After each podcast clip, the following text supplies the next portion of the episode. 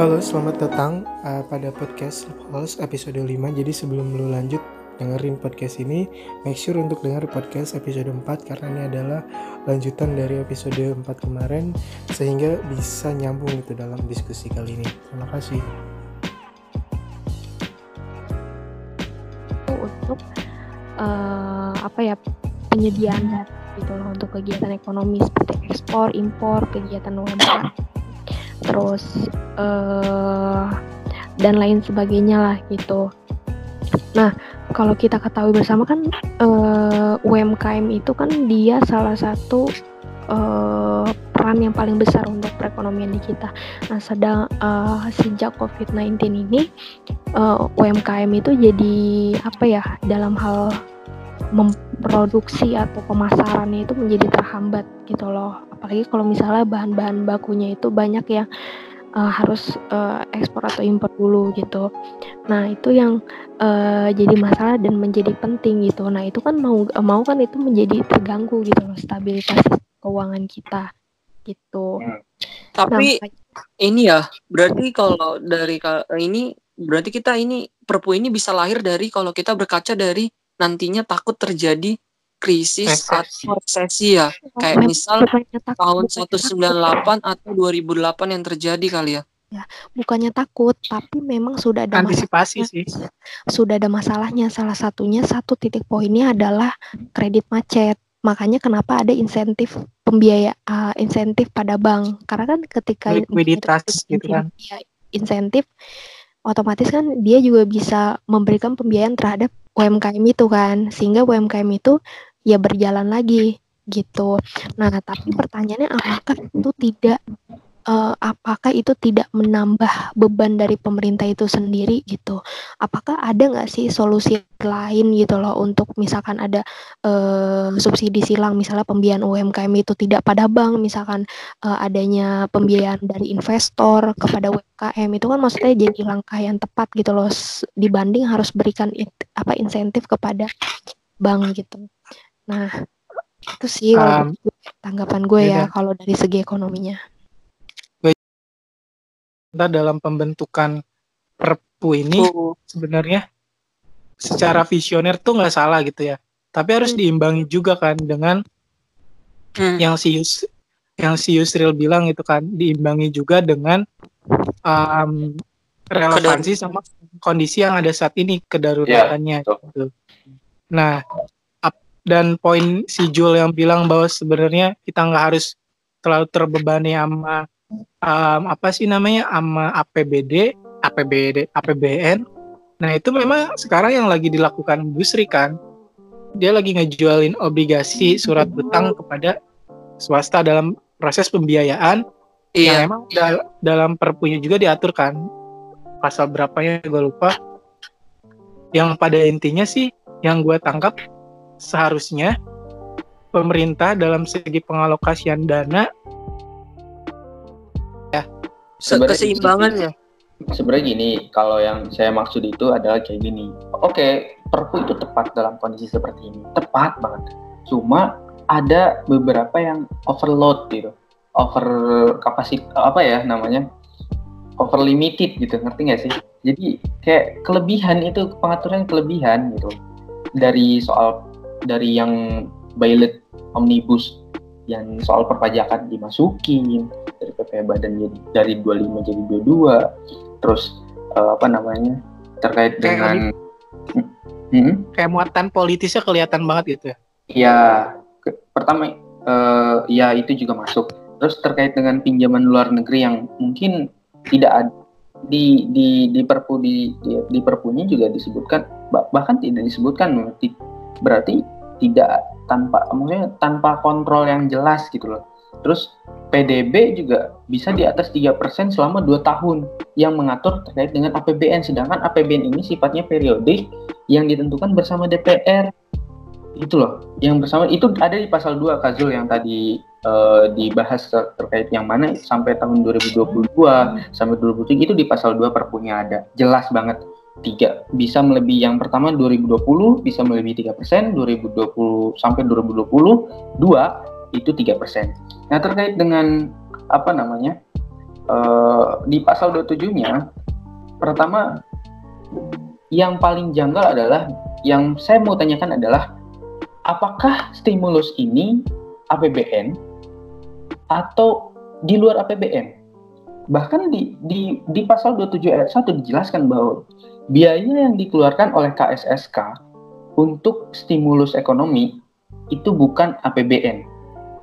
Ini menghambat BPK. Ini menghambat PPATK. Sehingga kaitannya adalah ketika terjadi satu permasalahan atau penyalahgunaan terkait dengan uang itu, ini bukan APBN, kerugian negara kaitannya. Nah, itu maksud saya. Ini terlampau jauh ketika seperti ini. Dari uh, sumber sumber dananya secara spesifik di pasal berapa sih? 27 ayat 1. Di 27 Tapi, ayat 1 baca deh pasal 27 ayat 2 dalam melaksanakan tugas didasarkan pada itikat baik dan sesuai dengan ketentuan peraturan perundang-undangan. Dalam artian kalau nggak dilakukan itikat baik atau terjadi kecurangan bisa diajukan, maksudnya dapat sanksi pidana dong ya atau perdata. Itu dia pertama ketik ini ada ketidakrelevansian makanya saya uh, tadi diam saja ketika Bang Haikal saya tidak baca ya oke pasal 1, pasal 2, eh, sorry, ayat 1, ayat 2. Ketika ayat 1 menjelaskan terkait dengan uh, eh, APBN yang tidak diatur apa APBN yang tidak apa sih biaya yang dikeluarkan untuk penanganan ini itu bukanlah kerugian negara pertama artinya bukan APBN berarti bukan kerugian negara nah kerugian negara itu ini ketika ada penyelewengan di pasal 2 itikat baik oke okay, itikat baik ketika dia tidak beritikat baik, masuk ke mana? Uang yang dipakai itu apa? Sedangkan uang yang dipakai itu bukan kerugian negara. Nah, itu satu poin. Emang dalam dalam undang-undang ini nggak mengatur akibat hukum? Eh, perpu maksudnya? Oh. Uh, mulai tercerna mungkin atau gimana? Bang Rek. Berarti ketika kekhawatirannya perpu ini juga bisa mempermudah orang untuk korupsi dong ya kalau emang dia nanti ada niat untuk korupsi. Uh, apa namanya anggota K atau KSSK lebih tepatnya yang punya kewenangan untuk mengatur uang ini ke mana. Ya, saya kira di situ. Jadi pasal pasal 27 ayat 1 menjelaskan bahwa uang yang dikeluarkan untuk penanganan ini bukan uh, apa namanya APBN, bukan sehingga uh, tidak termasuk kepada kerugian negara. Yang kedua, pasal ayat 2-nya dijelaskan bahwa soal tadi itikat baik. Ketika tidak beritikat baik, dia mau diapain? Itu bukan keuangan negara. Uh, jadi saya tidak menyalahkan perpu ini ada, jelas. Tapi saya menyayangkan kenapa perpu ini over limited, terlalu berlebihan dalam menjalani, uh, dalam mengatur sesuatu. Pertama, yang tadi saya sebutin di pasal 2 terkait dengan APBN yang bisa menjangkau dua tahun ke depan, pengaturannya, padahal ini adalah tugas dan fungsi pokok dari uh, legis lembaga legislatif dan eksekutif untuk membahas bersama. Artinya melegitimasi fungsi dari DPR. Yang kedua adalah PDB yang uh, sorry apa namanya pinjaman luar negeri yang tanpa kontrol dan tadi sebagaimana yang saya sebutin di pasal 27 ayat 1, ayat 2, dan sampai ayat 3. Ayat 4 pula. Nah, hal ini pun yang janggal adalah ketika over limited, unsur dari kegentingan memaksanya itu hilang. Pertama, yang harus segera, yang harus jadi eh, karakteristik dari perpu itu memang harus segera diadakan sekarang dengan situasi dan kondisi sekarang. Kalau kita pakai ius constituendum, itu harus dalam berbentuk undang-undang. Dan itu harus dibahas pada lembaga DPR. Artinya, punya jangkauan ke depan, punya pandangan ke depan, yang mana ini harus dibahas bersama DPR. Sehingga muatannya bukan perpu, tapi undang-undang. Dan dilaksanakan uh, secara apa namanya hmm, prosedural yang sebagaimana mestinya undang-undang diterbitkan. Sebenarnya pengaturan etikat tidak baik dan baik itu ada nggak sih Itu normatif. Uh, itu normatif. Itu jadi jadi kasarnya jika memang pemerintah uh, melakukan likuiditas misalnya likuiditas khusus kepada suatu bank dengan itikat niatnya itikat, itikat, itikat baik untuk uh, mengapa sih memperbaiki kondisi keuangan dari si um, si perbankan ini. Hmm. Ketika si perbankan ini melakukan tindakan melawan hukum dan tidak melakukan uh, kebijakan yang emang sesuai gitu dalam hal hmm. proses um, apa sih namanya memperbaiki kondisi keuangan ini. Hmm. Jadi si si KSSK ini tidak bisa kan? Apa seperti itu bukan? Tidak uh, bisa dituntut secara perdata maupun pidana. poin dari pasal 27 itu gitu kan? Hmm, pasal dari pasal 27 ayat 1 itu pertama menjelaskan bahwa semua yang dikeluarkan jika terjadi satu uh, untuk penyelamatan perekonomian dari krisis dan bukan merupakan kerugian negara. Nih, poinnya adalah satu kebijakan sorry sorry uh, biaya yang telah dikeluarkan pemerintah dan atau lembaga anggota KSSK dalam rangka melaksanakan pelaksanaan kebijakan pendapatan negara, termasuk kebijakan di bidang perpajakan, kebijakan belanja negara, termasuk kebijakan di bidang keuangan daerah, kebijakan pembiayaan, kebijakan stabilitas sistem keuangan, dan program pemulihan ekonomi nasional merupakan bagian dari biaya ekonomi untuk penyelamatan perekonomian dari krisis. Berarti belum krisis dong unsur dan bukan merupakan kerugian negara gitu. dan bukan merupakan kerugian negara. Satu, ini ada ya tadi uh, apa namanya ius constituendum, ius constitutum sorry. Yang kedua, ini juga bukan kerugian negara. Jadi, nah kaitannya dengan ayat 2 anggota KSSK, sekretaris KSSK, anggota lain-lainnya sampai selanjutnya yang berkaitan dengan pelaksanaan peraturan pemerintah pengganti undang-undang ini tidak dapat melaksanakan tugas didasarkan pada itikat baik. Sorry, di dasar e, jika dalam pelaksanaan tugas didasarkan pada itikat baik dan sesuai dengan ketentuan perundang-undangan. Tidak dapat dituntut, sorry, tidak dapat baik secara perdata maupun pidana jika dalam sesuai jika itikat jika baik. itikat baik. Baik. Ya ketika tidak beritikat baik. Gimana? Jadi intinya ini nggak imperatif sih. Ini masih fakultatif. Ah, itu tidak imperatif. Tapi baca ayat tiganya segala tindakan termasuk tindakan termasuk keputusan yang diambil berdasarkan peraturan pengganti undang ini nah. tidak dapat itu makanya berlebihan gitu loh. Gua gua boleh masuk nggak? Masuk Bang Eka. Masuk ya. nih akhirnya. gue pengen mengomentari sedikit dari pasal 27 ya mungkin kalau misalkan di sini gue keliru bisa dibetulin tapi kekeliruan itu kan ya bisa Milik awal dari kebenaran kekeliruan itu awal dari kebenaran iya itu benar. Nah mengenai yang di pasal 27 ini kan tadi Yusul bilang orang yang menggunakan dana ini uh -uh cenderung akan berbuat tindak pidana korupsi kan tapi di sini kan ada oh, diksi enggak, bukan. bukan ada celah intinya kal. Ada, ada celah, ya, intinya ada celah ada, ya. yang bisa dimanfaatin oleh KSK ini. Hmm, hmm. tapi kalau yang gua tangkap dari pembacaan pasal 27 ini coba dibaca ulang lagi dari atas. Kan di situ ada biaya yang telah dikeluarkan pemerintah dan atau lembaga anggota KSSK dalam rangka pelaksanaan kebijakan pendapatan negara termasuk kebijakan di bidang perpajakan, kebijakan belanja negara, termasuk kebijakan di bidang keuangan daerah, kebijakan pembiayaan, kebijakan stabilitas sistem keuangan, dan program pemulihan ekonomi nasional merupakan da bagian dari biaya ekonomi untuk penyelamatan perekonomian dari dari krisis dan bukan merupakan kerugian negara. Jadi sebenarnya dari si program ini kayak misalkan dana-dana kan ini didap didapetinnya dari itu ya udah disebutin tuh tadi satu-satu. Yang pertama ada apa tuh?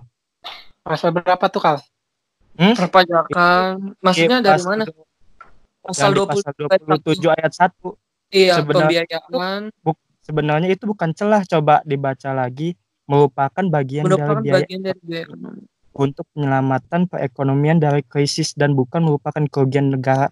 Jadi artinya undang-undang eh Perpu ini bukan sebagai untuk memulihkan kerugian negara, tapi untuk penyelamatan perekonomian dari krisis. Jadi bu oh. itu tuh bukan celah, bukan celah untuk melakukan tindak pidana korupsi, tapi sebagai upaya. Sebenarnya gini bukan sih? Dari sebagai krisis dan yang gue tangkap kal ya negara kayak gitu pasal 27 itu sebenarnya gini bukan sih yang gue tangkap ya si si negara itu melakukan upaya effort yang jor-joran dalam proses uh, antisipasi atau penyelap, penyelamatan perekonomian negara ini. Uh, hmm. mengeluarkan misalnya beberapa instrumen fiskal duit jor-joran. Mm-hmm. nah ya, yang dikeluarkan oleh pemerintah itu itu bukan sebagai kerugian keuangan negara gitu maksud pemerintah. Tapi uh, sebagai stimulun gitu stimulus bukan. tadi. Pertama kalau kalau bukan kerugian negara lanjut lalu apa? Bukan enggak gini gini gini kan tadi biaya ekonomi yang bla bla bla yang termasuk kebijakan itu itu hmm. maksudnya itu dalam itu, penyelamatan itu krisis ya, jadi itu negara itu punya insentif untuk krisis tadi jadi ini bukan termasuk kerugian negara ketika oh, nanti oh, iya. terjadi benar, benar. penyalahgunaan Enggak, bukan kayak gitu. Bukan bukan pernah, bukan itu. Pernah. bukan bukan okay. benar. Jadi uh, di saat, ada ada satu iya. kasus, ya. ada satu kasus yang saya kira ini perlu jadi contoh untuk di pasal 271 tentang out century. Iya, ini iya. kan stimulus, stimulus. Akhirnya apa? Setiap uh, pejabat di situ ada imun, ada imunitas bahwa ini bukan kerugian negara gitu. Iya, jadi celah sebenarnya sih. Celah Gitu, maksud saya. Ada celahnya. Tapi ya kita lihat juga apakah instrumen penegakan hukum kita sebenarnya bisa juga ngerangkap pasal 27 ini. Kalau misalnya um, dari segi uh, apa sih namanya untuk memproteksi dari pencegahan tindak pidana korupsi dan lain-lain gitu tuh. Saya yang gue lihat dalam undang-undang tindak pidana korupsi itu korupsi itu nggak harus merugikan keuangan negara aja gitu, tapi bisa juga merugikan uh, kondisi sosial masyarakat gitu tuh.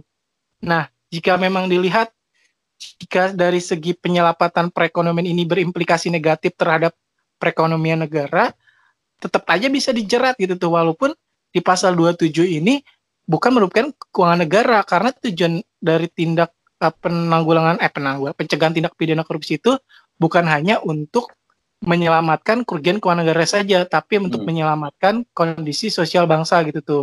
Itu hmm. mungkin secara secara teori teori teoritis, teorinya gitu. Teoritis, teori ya. Secara normatif lah intinya ya. Secara normatif. Nah, tapi kan kalau, ya ini udah ini udah uh, kalau kalau satu nilai udah dimasukkan ke dalam undang-undang berarti udah jadi norma dong. Sorry iya. Dan normanya bukan merupakan kerugian negara normanya oh, bukan bagian negara gitu loh tapi kalau Jadi kita yang... lihat kekhawatiran perpu ini mempermudah orang untuk korupsi bukannya nanti tinggal dilihat niatnya itu memperkaya atau menguntungkan diri sendiri dan melawan hukum dan menyalahgunakan kewenangan yang diberikan. Bukan sebenarnya poin poin utamanya itikat baik sih. Bisa nggak sih? Ketika suatu KSSK emang itikat baik itu dijelasinnya generalnya enggak enggak ini. Iya maksudnya ketika memang hakim berpendapat itikat tidak baik nih ketika kita lihat kan secara secara eks, secara implisit nih ya secara implisit secara tidak langsung orang yang ber, siapa sih yang berhak untuk membuktikan seorang tidak tidak baik itu ada pasti ada proses pembuktian dong ya hmm. nah sebenarnya secara tidak langsung pasal 1 dan pasal 2 itu pasal 2 ini me melakukan uh, sebagai pembatasan gitu tuh dari uh, dan dari poin yang ada atau unsur yang ada pada pasal 1 ini. Pembatasannya pada itikat baik ini nih. Tapi sayangnya itikat baik ini nggak secara jelas dijelasin gitu tuh. Malah hmm. di pasal tiganya antitesa lagi gitu tuh. Antitesa ya malah kembali. Jadi bingung. Pertama dari hal apa namanya? Dari soal itikat baik. Kedua eh sorry pertama dari ini bukan kerugian negara. Kedua normatif normanya loh norma di undang di perpunya ini bukan kerugian negara. Terus dijelasin ini uh, tidak berdasarkan etikat baik. Oke kalau kita dikait-kaitkan dengan uh, norma apa bukan norma uh, dengan un, apa pasal-pasal yang lain dan penjelasan secara teoritis menurut pasal 2 UU korup, korupsi itu UU pencegah apa uh, penanggulangan korupsi eh penanggulangan apa namanya? UU korupsi kan ya?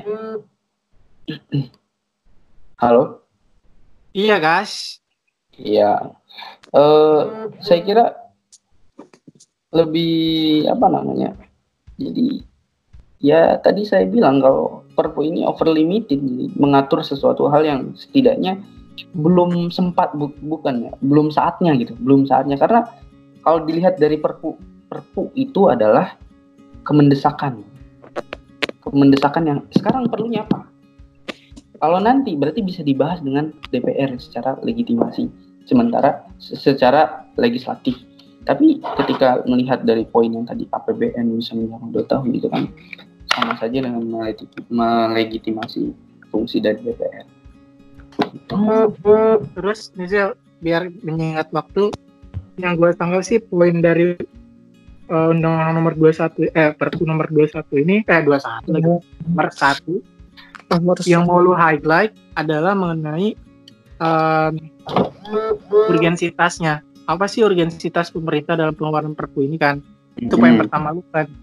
Yang kedua ada imunitas dalam pro proses uh, penggunaan uh, keuangan negara ini Keuangan, gitu. Uh, betul. Ya, ada imunitas yang yang dapat dapat didapatkan oleh si KSSK dalam hal proses hmm. uh, pencegahan dari krisis keuangan negara gitu tuh. Itu yang lu pengen highlight. Nah, serta APBN yang bisa menjangkau dua tahun yang melegitimasi fungsi dari DPR.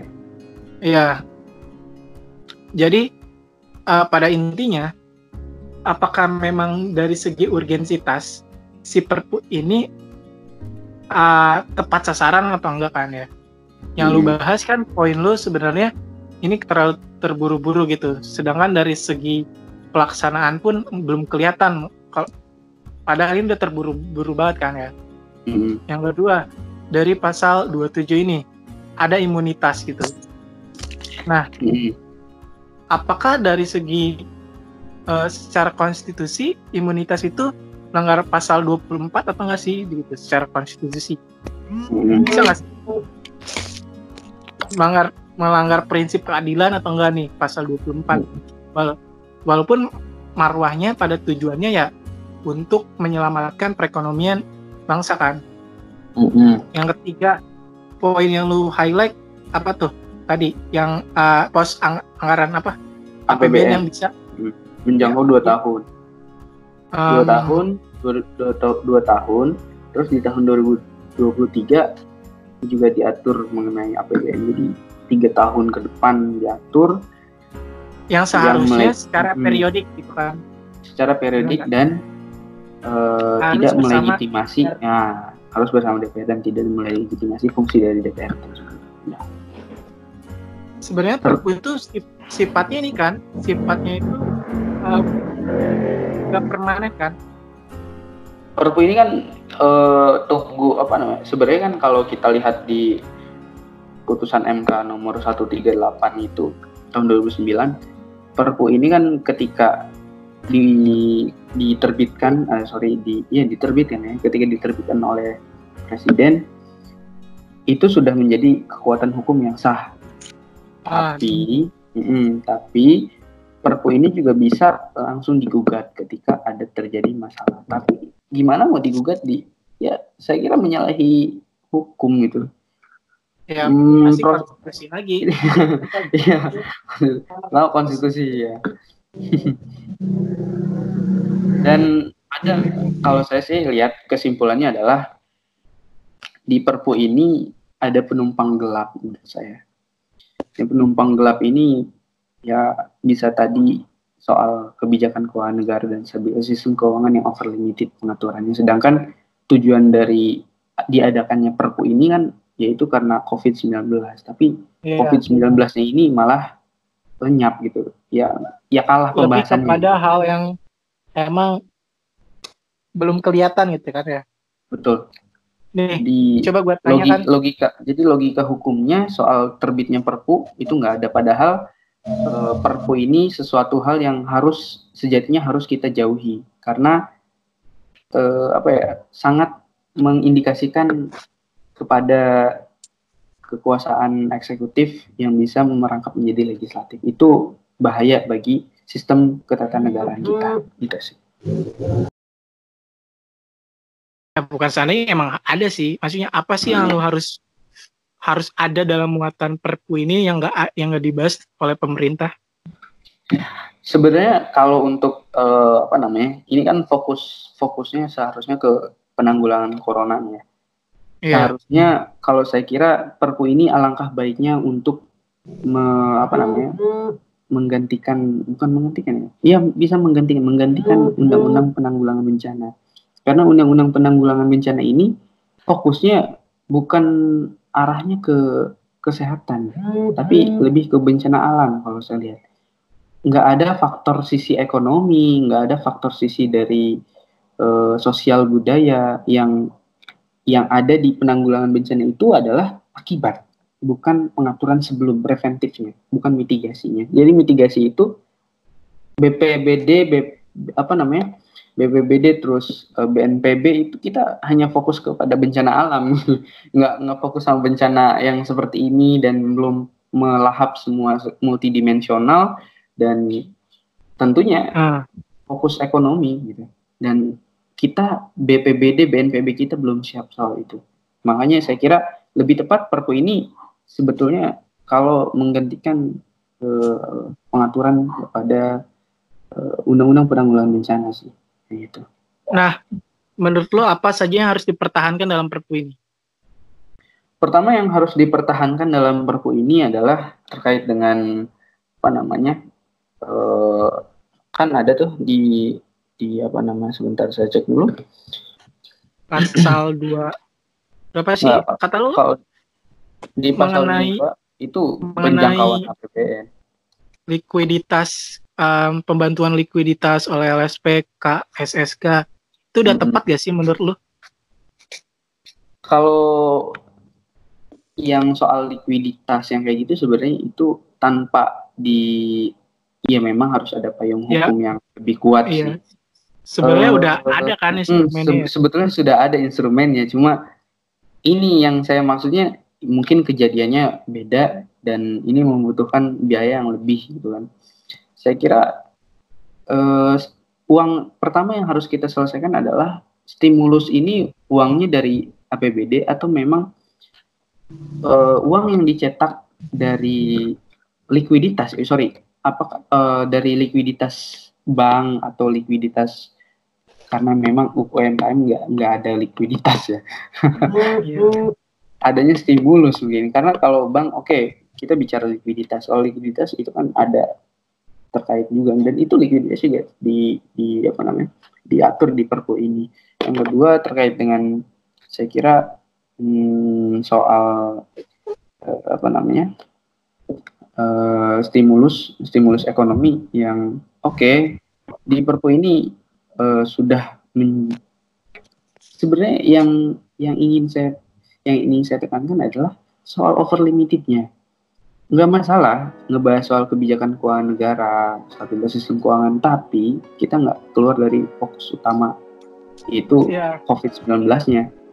Dan kedua terkait dengan penanggulangan-penanggulangan yang seperti itu, saya kira lebih masuknya ke penanggulangan bencana itu yang seharusnya saya kira masuk. Apa yang, yang harus dipertahankan dalam Yang dipertahankan sejatinya eh, baik untuk dipertahankan, tapi terlalu over untuk mengatur. Gitu. Jadi, menurut lo secara substansial soal gini, pengaturan APBN se sejatinya pengaturan APBN bisa melalui RAPBNP. Hanya saja ini kan terkait dengan keuangan negara yang harus mendesak segera ada gitu kan. Nah itu sebetulnya perpu. Cuma di perpu ini berlebihan bisa menjangkau iya, Intinya poin lu over limit kan, nah, ya. itu jadi poin lu. Uh, limit kayak apa? Ini kali masalah tentang alat-alat kesehatan yang mungkin sampai kurang mungkin nggak masuk ke perpu ini kali ya? Ah itu yang kurang. Teknis, dan saya kira ini APBN itu harusnya hmm. ke arah nah hmm, ini ini yang seharusnya masuk ke penanggulangan bencana yang saya kira seharusnya perpu ini fokus ke penanggulangan bencana dan soal stimulus-stimulus itu masuk ke penanggulangan bencana kalau bisa dijadiin perpu sebenarnya sih muatan perpu yang ada saat ini udah ada instrumennya udah gitu. Uh, uh, udah udah nah, baik. Yang maksud Cuma. maksud lu gini gak sih perpu perpu yang ada sekarang nih sebenarnya tanpa dibuat perpu juga instrumen hukumnya sudah ada gitu sudah mengatur hmm. kecuali pasal 1 dan 2 kan iya, dan pasal betul. 27 27 iya jadi poin kita kan pasal 1 1 2 dan 7 hmm. jadi pada intinya kita bakal setuju jika pasal 1 dan 2 pasal 27 itu dihilangkan gitu tuh dalam perpu ini. Ya, ya walaupun memang gak tepat seharusnya perpu ini yang nggak usah dibuat perpu juga kan intinya gitu kan. Mm-hmm. Karena dari segi marwahnya ya udah ada hukum positif yang mengatur hal ini gitu dari segi oh, ada undang-undang tentang perbankan, ada undang-undang tentang OJK yang punya mm-hmm sudah diatur secara spesifik tanpa dibikin perpu juga. Gue tahu poin lo bahwa seharusnya yang di highlight itu ya undang-undang nomor berapa tahun 2007 tentang penanggulangan bencana yang hmm. seharusnya di situ ditambahkan mengenai mekanisme mekanisme men, men, uh, dari segi pendanaan mengenai COVID kan. Hmm. Kalaupun mau ditambahi tentang perekonomian keuangan, ya menurut gua tanpa dibuat juga ya sudah ada gitu kan. Dia gitu kan sih. Lu yeah. pengen highlight aja nih biar yeah. gue ngeditnya nggak mm -hmm. pusing. Kayak tadi belak lagi belak belak balik belak balik dulu. Pusing pusing nggak guys? Udah jam itu bukan biar guys ternyata. Iya guys. Udah itu bukan yang udah kesampaian belum tuh yang gue highlight? Ya oke okay, betul.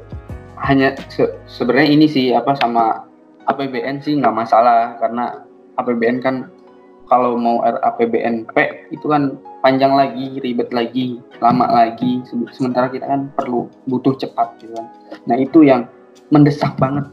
Oke, masuk ke dalam APBN bisa diatur direlokasi, direlokasi, tapi tapi janganlah 2021, 2022, 2023 dihabek juga gitu kan itu bisa pembahasannya. Kayaknya pemerintah malas lagi bikin udah langsung aja.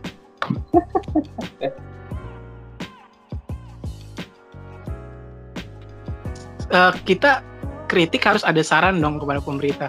Kita nggak mau kita berbual tapi kita nggak punya solusi. Nah kali ini teman-teman gue bakal ngasih solusi pas solusi sih lebih ke saran nih. Step by step apa sih yang harus pemerintah lakukan apa yang harus pemerintah perbaiki dan apa yang harus pemerintah uh, tingkatkan Coba kita mulai dari Bung Bung Riki Sitompul. Silakan Bung Riki. Oh iya, masih yang mungkin sarannya pertama itu terkait ini kali ya korelasi antara kebijakan pemerintah pusat dan daerah. Hal ini cukup penting sih menurut gua dalam penanganan COVID-19 ini kan semakin masif dan kita nggak tahu sampai kapan ini. Nah maksud gue itu biar masyarakat tahu gitu agar tidak terjadi simpang siur. Jadi tiap uh, data yang dinanti yang disajikan juga ke publik itu benar-benar terbuka. Jadi masyarakat juga ada ketakutan untuk tidak berbuat sesuai lah yang diinginkan dari pemerintah. Jadi nggak sekedar cuma ya seadanya gitu tuh. Ini tuh butuh penegasan dan kerja keras sih menurut gue untuk melawan COVID ini sendiri. Terus yang kedua itu mungkin tentang APBD terkait tenaga medis karena tenaga medis saat ini orang yang paling banyak uh, kerja keras dalam artian mereka juga mempertaruhkan nyawa gitu maksudnya banyak tenaga medis yang kehilangan uh, kehilangan nyawa mereka karena membantu atau merawat pasien yang terkena COVID-19 ini gitu. Jadi ya terkait tentang masalah tentang AP, APD tentang kesehatan, rapid test massal itu. Nah, itu jelas nggak cuma sekedar kayak ya tertulis di dalam peraturan tapi prakteknya itu ya kurang. Mungkin lebih ke arah situ sih. Sudah bung? Sudah. Um, terima kasih bung Riki yang telah memberikan saran yang sangat tegas untuk pemerintah selanjutnya gue pengen dengar saran dari temen gue yang dari tadi me menyaksikan kita tanpa bersuara. Coba sekarang Bung Bung Hekal. Oke, Bung Hekal nih calon calon apa nih? Calon hakim konstitusi. Amin. Konstitusi. kan anak perdata, Bos. MK. Doain aja. Gue jadi mafia aja lah. Mafia putusan ya, Bos. Amin. Udah, gimana kan?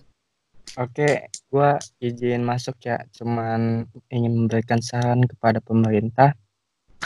Jadi ke depannya pemerintah itu harus siap menangani segala bentuk bencana, baik itu bencana alam, bencana biologikal, sama bencana perang.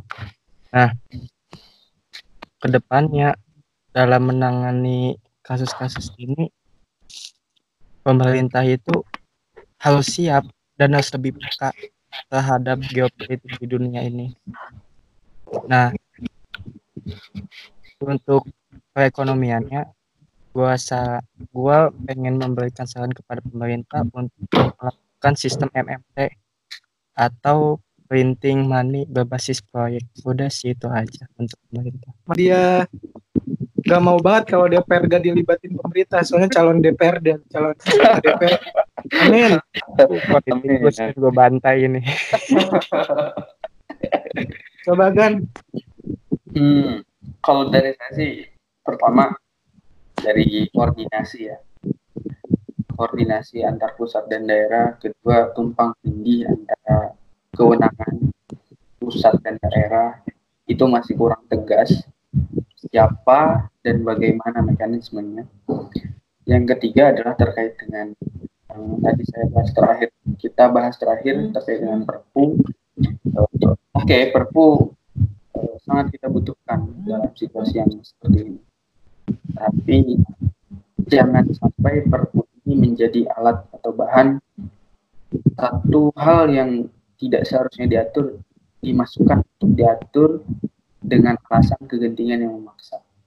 Karena syarat dari adanya suatu perpu itu sebagaimana di putusan MK nomor 138 ring UU strip 7 ring 2019. Jadi saya kira itu uh, kita harus lebih hati-hati lagi jika apa namanya bernalar dan berlogika. Itu aja sih. Intinya DPR harus dilibatkan ya Bung.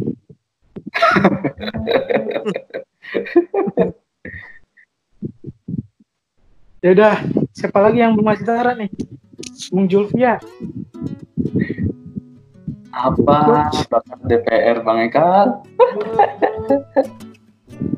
Bung Jul gimana ngasih penutup dong? Iya intinya uh, saran aja sih dari uh, apa?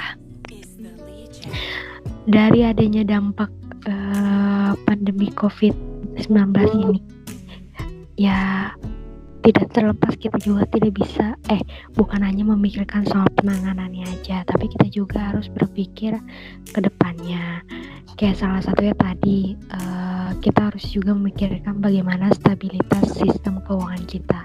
Karena kan kalau misalkan stabilitas sistem keuangan kita terganggu kan otomatis juga itu bakal berdampak hal yang lain seperti sosial kesehatan atau uh, kesejahteraan uh, masyarakat kita sendiri gitu jadi ya kita jangan berpikir hari ini gitu.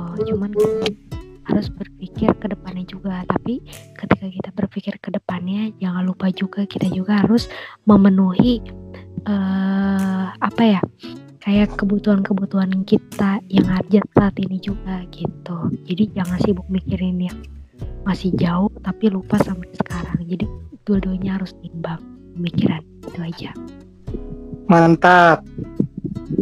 Udah ya, ini sudah semua ya? Paling seger ya, memang ya, sudah sumpah. Oke okay, guys, uh, pertama-tama gue pengen ucapin terima kasih buat narasumber narasumber ini yang kayaknya pro bono ya kalian. Harus. Pro bono sebelum di pro bono sebelum dilantik. bono ini. Nanti uh, podcast kita booming baru gue kasih ini ya kasih pulsa goceng-goceng um, di, di sini gue pengen ngasih uh, konklusi dari diskusi kita akan digunakan dalam proses penanggulangan dan penanganan COVID ini. Yang pertama dari segi struktural, eh dari segi substansi, dari segi, substansi sudah tepatkah uh, screenshot? Ya pada intinya dari segi sub substansi sudah tepatkah uh, marwahnya gitu. Mar marwah-marwah yang terkandung dalam uh, hukum yang di dibuat. Dari segi struktur strukturalnya sudah tepatkah aparat-aparat penegak hukum yang yang dilibatkan dalam undang-undang uh, tersebut dan peraturan perundang-undang maksud gua.